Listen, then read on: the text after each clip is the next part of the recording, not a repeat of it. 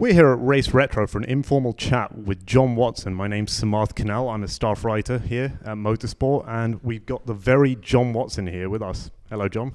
Good morning, or actually, it's almost afternoon. I know, it's amazing. You've had a really busy day being up on the live stage, uh, and how was that?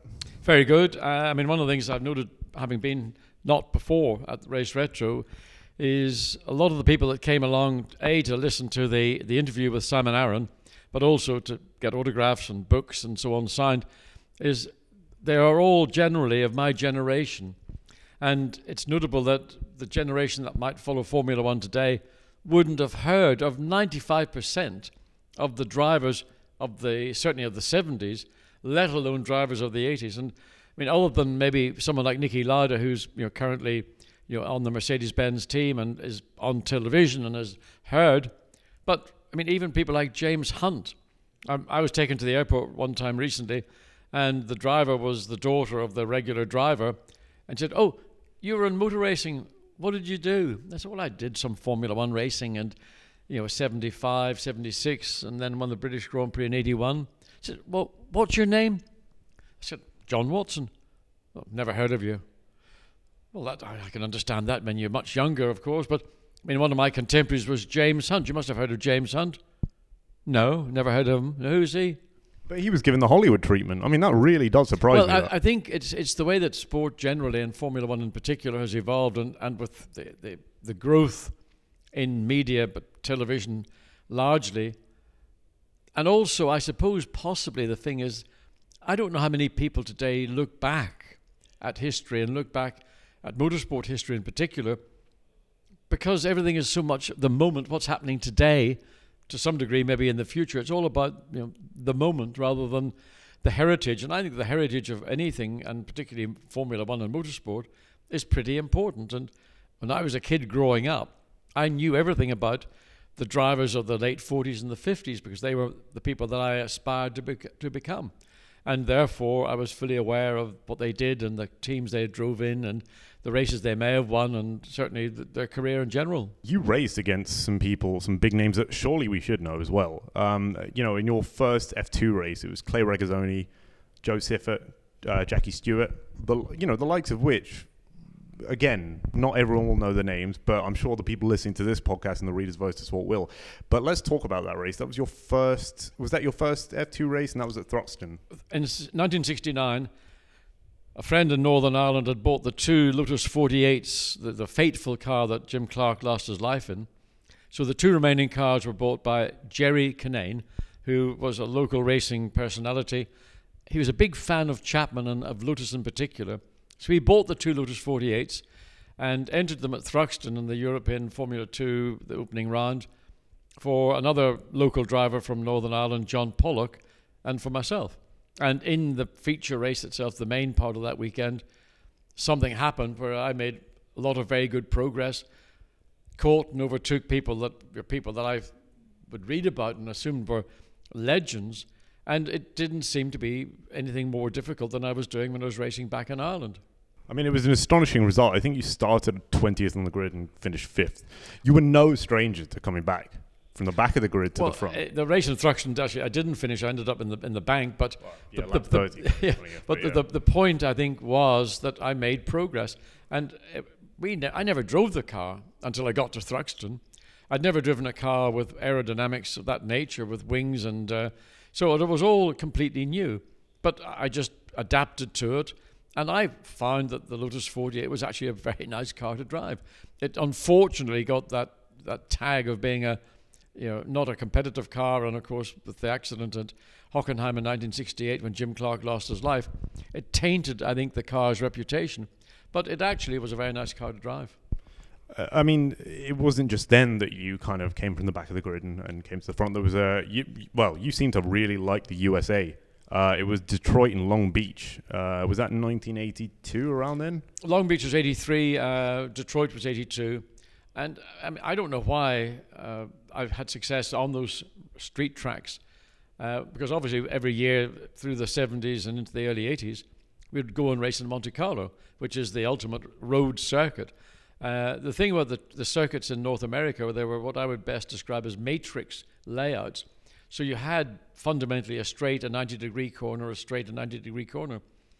Unlike Monte Carlo, or what I consider to be the best ever road circuit, street circuit in the world, unhesitatingly, is Montjuic Park in Barcelona.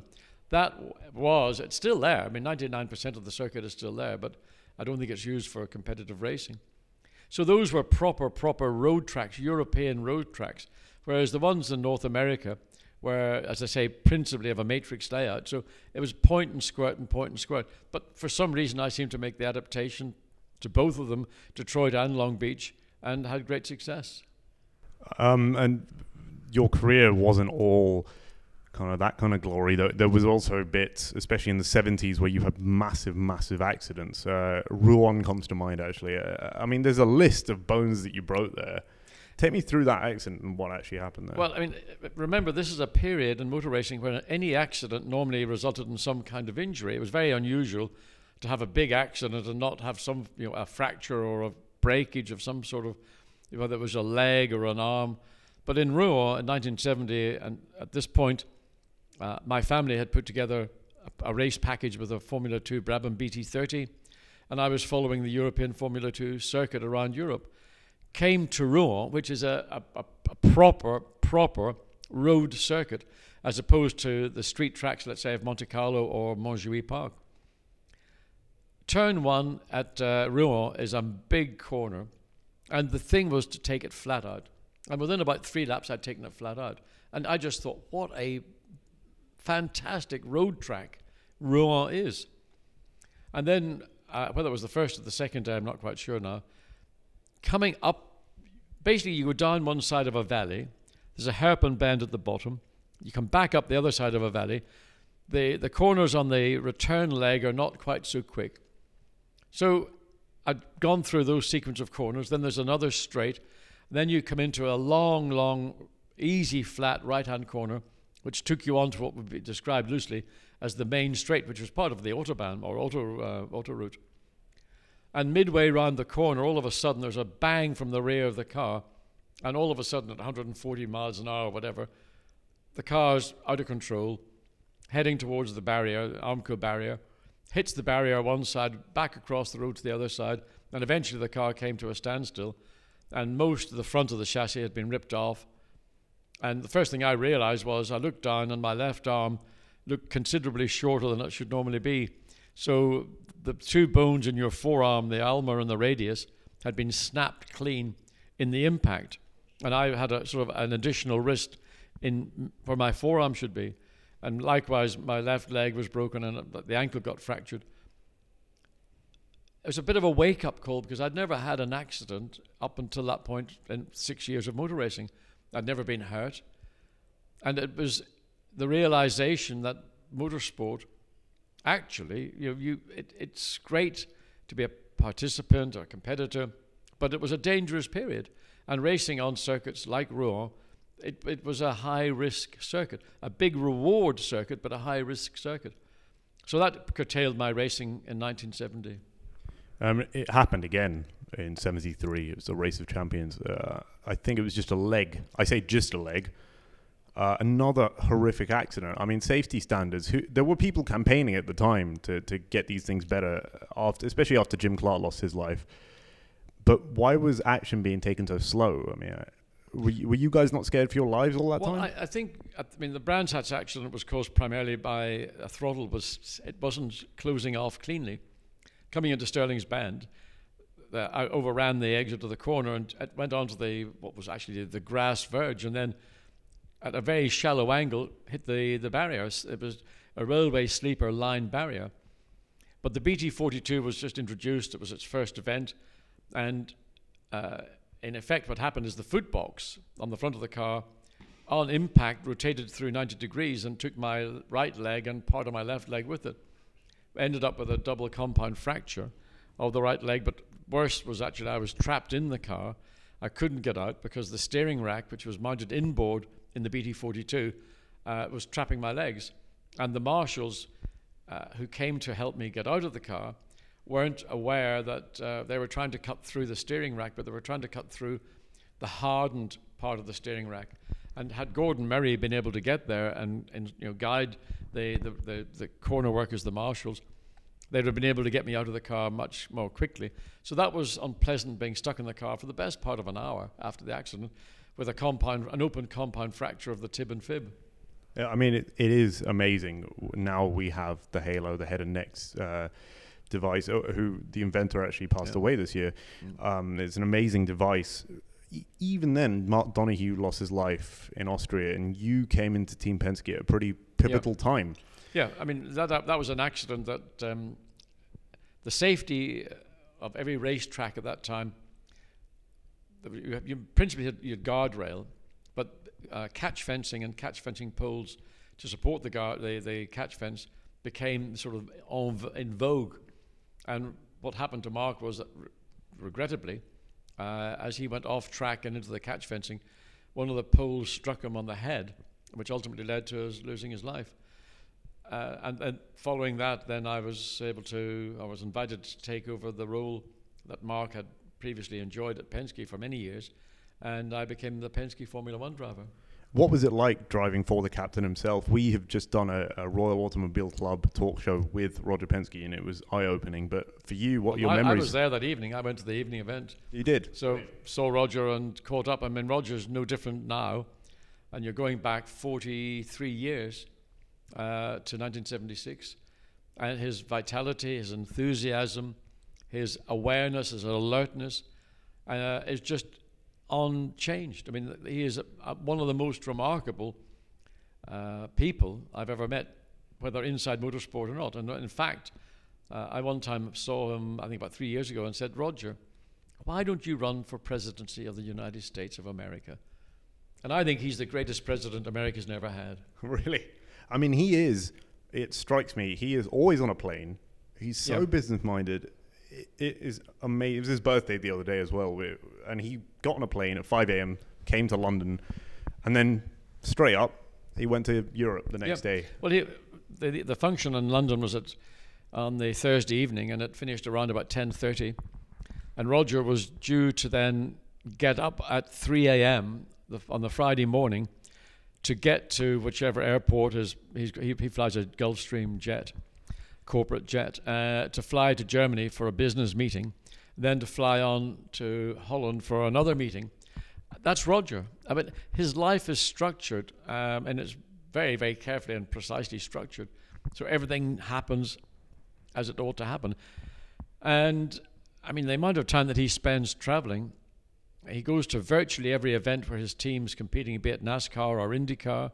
But he said the other evening, I thought it was very funny. He said, Well, somebody asked the question about the amount of time you're away from home. And he said, Well, I say to my wife, Kathy, it's just like me going playing a game of golf or doing a bit of fishing. That's how he equates what he does in motor racing. It's just it's his weekend pleasure. It's, it's getting away from all the pressures and the responsibilities of his day job, which is running the Penske empire.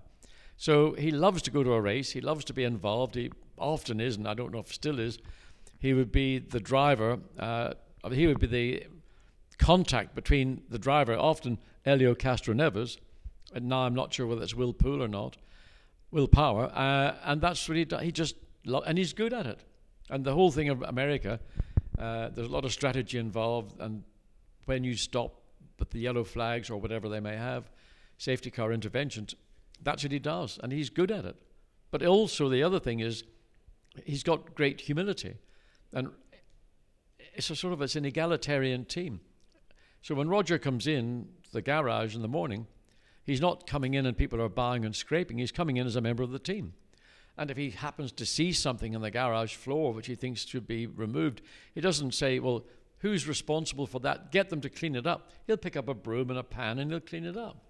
I mean, he's a real inspiration, and it's a shame that Absolutely. Penske didn't continue to uh, compete in Formula One. You did, however. Um, you lost Heinz Hofer uh, in '77. Yeah. uh, tell me your memories of, of Heinz. Well, Hofer. Heinz, I liked Heinz a great deal. I think he was one of the finest people I've ever worked with in Formula One. And we had a, a, a great friendship. And I think one of the things also that Heinz, the qualities that he had, was you know, sometimes racing drivers are not the strongest at different points, you know, emotionally or however, and they need a bit of a hand. I mean, you've only recently seen Jackie Stewart saying drivers should have uh, a, a, not a physical trainer, but maybe a, somebody who can give them advice and guidance when it's needed in a way which is not being destructive or not being critical. And Heinz was able to do that, and he, he recognized my strengths and qualities, but he also recognized if I was maybe a little unsure or lacking in confidence in a particular area. One of the best people I've known as a friend, but one of the best people I've ever worked with professionally, and his loss is just something I'll never forget. I mean, uh, you lost lost a lot of people, and it's something that I, sitting here, forgive me for this, but I have been in an era where we haven't lost too many racing drivers. At that time, the grief must have been overwhelming. How did people just get on with it? And and was it a different attitude that people had, or were you was there a different sort of camaraderie that got people out of it? Well, I think first of all there was camaraderie, and I think that within the paddock there was a greater sense of friendship and, and sincerity than there might be today. Today's a very commercial world. But at the time that I was competing and my contemporaries were competing, we believed that we had the safest Formula One cars. We believed that we had the safest circuit safety. We believed that we had the best medical support and backup. It's only on reflection that you think, I, I, there's an M29 McLaren here today at the exhibition. And a number of people have said, I can't believe how far forward you sat in those cars. And your feet were probably marginally ahead of the center line of the axle on the front of the car. Now, today's Formula One car drivers are sitting, you know, their feet, maybe a foot behind that center line of front axle. So there's a great deal more integrity in the design and, and the construction of the chassis. It's most unusual. Uh, it's tragic when Jules Bianchi lost his life, but I've seen some horrendous accidents, and drivers just are able to step out of the car and walk away. They're a bit stake, shaken, maybe a bit stirred, but they're fundamentally they're uninjured. it, it is amazing. I mean, um, another thing, just jumping kind of topics here, is that you competed against Niki Lauda or competed with, with Niki Lauda. Yes, now, and against. What strikes me here is that he came from a completely different background. I mean, the man had you know, silver spoons and, and, and all this. Now, did you ever feel a massive disadvantage compared to Lauda because he had the backing? Not at all. I mean, I, I was, it was Niki's birthday uh, yesterday. Turned 17 we all have sent our little congratulations on a video to the, the, the Lauda family. So hopefully Niki will have had a, a, few laughs. Had to be careful what we said because there's a lot of stuff that went under the table that you wouldn't want to put into the public domain. You know what it's like when racing drivers get a little bit out of control. Anyway, I mean, Niki rocked up for the first time, I think it was in 1971 that I became aware of him uh, when we were racing Formula 2, Mallory Park, I think it was and he had signed a deal along with about half the paddock to drive in a March. And uh, Niki was, I thought, who's this guy? Never really who done some sports car racing and didn't know a lot and didn't think a lot about it. But what was evident with Niki very quickly was that not only was a very, very capable and a, a fast racing driver, he was an intelligent man. And he had a very good sense of understanding what a car does and even more importantly, in communicating that to the team. So there, were, there are a number of drivers in the March family. I mean, Ronnie Peterson was the, the number one driver in the March team, and Ronnie won, went on to win the 1971 Formula 2 championship.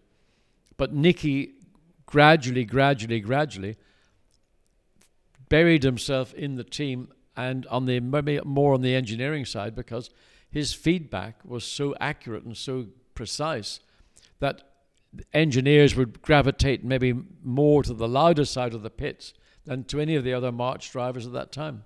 I mean, even now it's quite important to get the engineers on side. Uh, we perhaps saw it with uh, Hamilton and Rosberg uh, back when Rosberg won the championship. So, I mean, th- that trait seems to have carried over in F1. I mean, one of the things in your career that always strikes me is uh, you may well have lost out to Niki Lauda drive in drives for Brabham and McLaren. I mean, what went on there? Well, the, the, when Niki joined uh, Brabham in 1978, at the German Grand Prix the previous year, Bernie said, Come over here, come over here, quick. What would you say to me if I said Niki was going to join Brabham in 1978? And I said, Bernie, I've got no problems. I'd take on anybody you want to bring into the team. All I would ask of you is that you ensure that we get consistent and equal treatment. And Bernie said, Yeah, yeah, yeah, yeah, yeah, that's, that's a given, that's a given. But, but the strength, or one of the strengths that Niki has, is he is a very astute and intelligent man, and he's a very good operator for Niki Lauda. And when he joined Brabham in 78, he won his second world championship at the end of 77. He had uh, uh, then a personal sponsor in the form of Parmalat, an Italian, uh, basically cheese and dairy produce uh, producer. And Niki had this as a personal sponsor, but then he brought Parmalat to Brabham as the team sponsor, the title sponsor. So it gave Niki a significant advantage in terms of power within the team and with Bernie. And I mean, I, I, I, spoke with Bernie, well, about a year ago, and we are talking about that particular season. And Bernie said, Look, he pointed to his head, you know, a metaphor for Niki's yeah. cap. That was the deal. Bernie was a pragmatist. He'd got backing from Parmalat, he had Niki as a two time world champion, and he had me. Bernie was going to go where the money was, not least of all because Niki is a two times world champion, and it brought something to Brabham that previously had never been there, and Niki is an outstanding driver. What Niki was good at doing, and it, it happened in Monaco in 1978, in qualifying, coming to the last sort of 10 minutes or so, and we each had four sets of wheels and tyres for qualifying. I'd gone out and done three runs, and I was second quickest to Carlos Reutemann, and Niki was third or fourth, I'm not quite sure. Came in five minutes to go. Let's put the last set of wheels and tyres on. The track's empty. I think I can get pole position. And the mechanics went, uh, uh, no, you've had all yours. You've had all yours. I said, no, I've had my, I only had three sets. Where's my fourth set? And they went, um, Niki's got them. I got out of the car. You think like a, you think I'd been ignited, and went nuts. And what had happened was that Niki had done his fourth run. He reckoned he had been blocked or whatever by uh, another car on that lap. Came in. Bernie dived into the cockpit, and Niki said, "Uh, uh, uh," and I can't use the expletives. if I had one more set of wheels and tires, I, I can guarantee you I'll get pulled. And Bernie saw my four wheels and tires sitting there, and he turned to the guy and said, Whose are those? Whose are those? And they said, That's John's final set. No. Bernie said, Put him on Lauda's car. So I got screwed. But that was the, that was the power uh, and the persuasiveness that Niki had. But also, you know, Bernie, mean, I was in the front row of the grid. I'd have been bumped to the second row of the grid, but Niki, and it's just, it's just his strength of personality and character. And I, I didn't blame Niki for it. I just said, you know, thanks, Bernie. Thank you. But, but that's what he does, and that's how he works, and that's why he's been the success he's been. He's a very linear thinking process, totally selfish. But you know, I like the guy. I like the guy a lot. We have had so much fun together. I call him a good friend. And you know, when he then came to McLaren, I was slightly more alerted because he was the first proper teammate I'd had in Formula One. And I, I learned a little bit. I'm not the quickest of learners, but I learned a little bit. And then he came to McLaren, and it was a slightly different scenario because he was coming back out of retirement.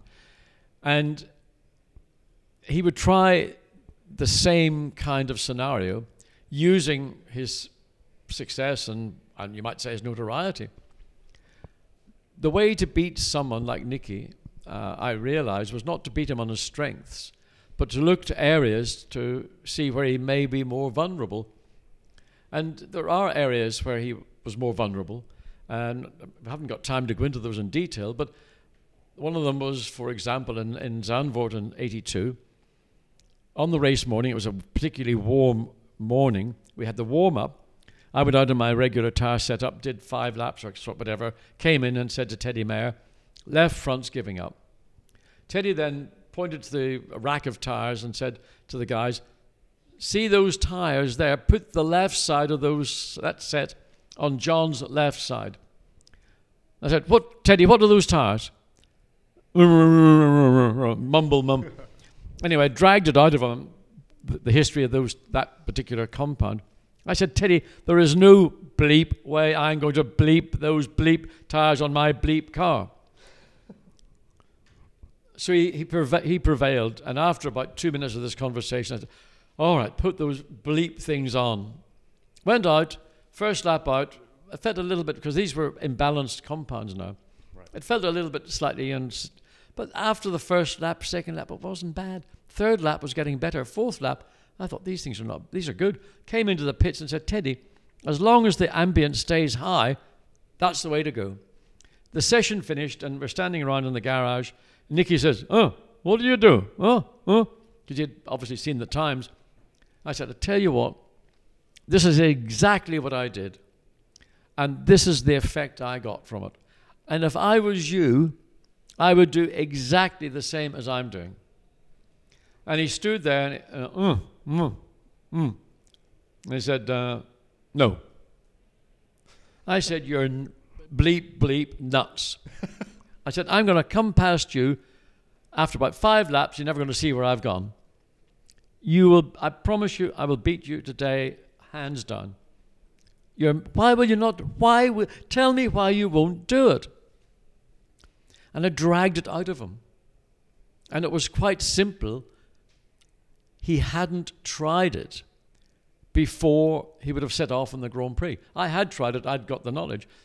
I never lied to a teammate, I never lied to Niki, of all people. So he knew what I was saying was completely honest and straightforward. But he couldn't go against a habit of a lifetime.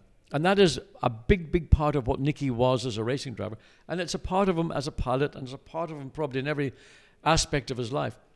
He is very, very disciplined in what he does and the approach and the, the, the execution of what he does.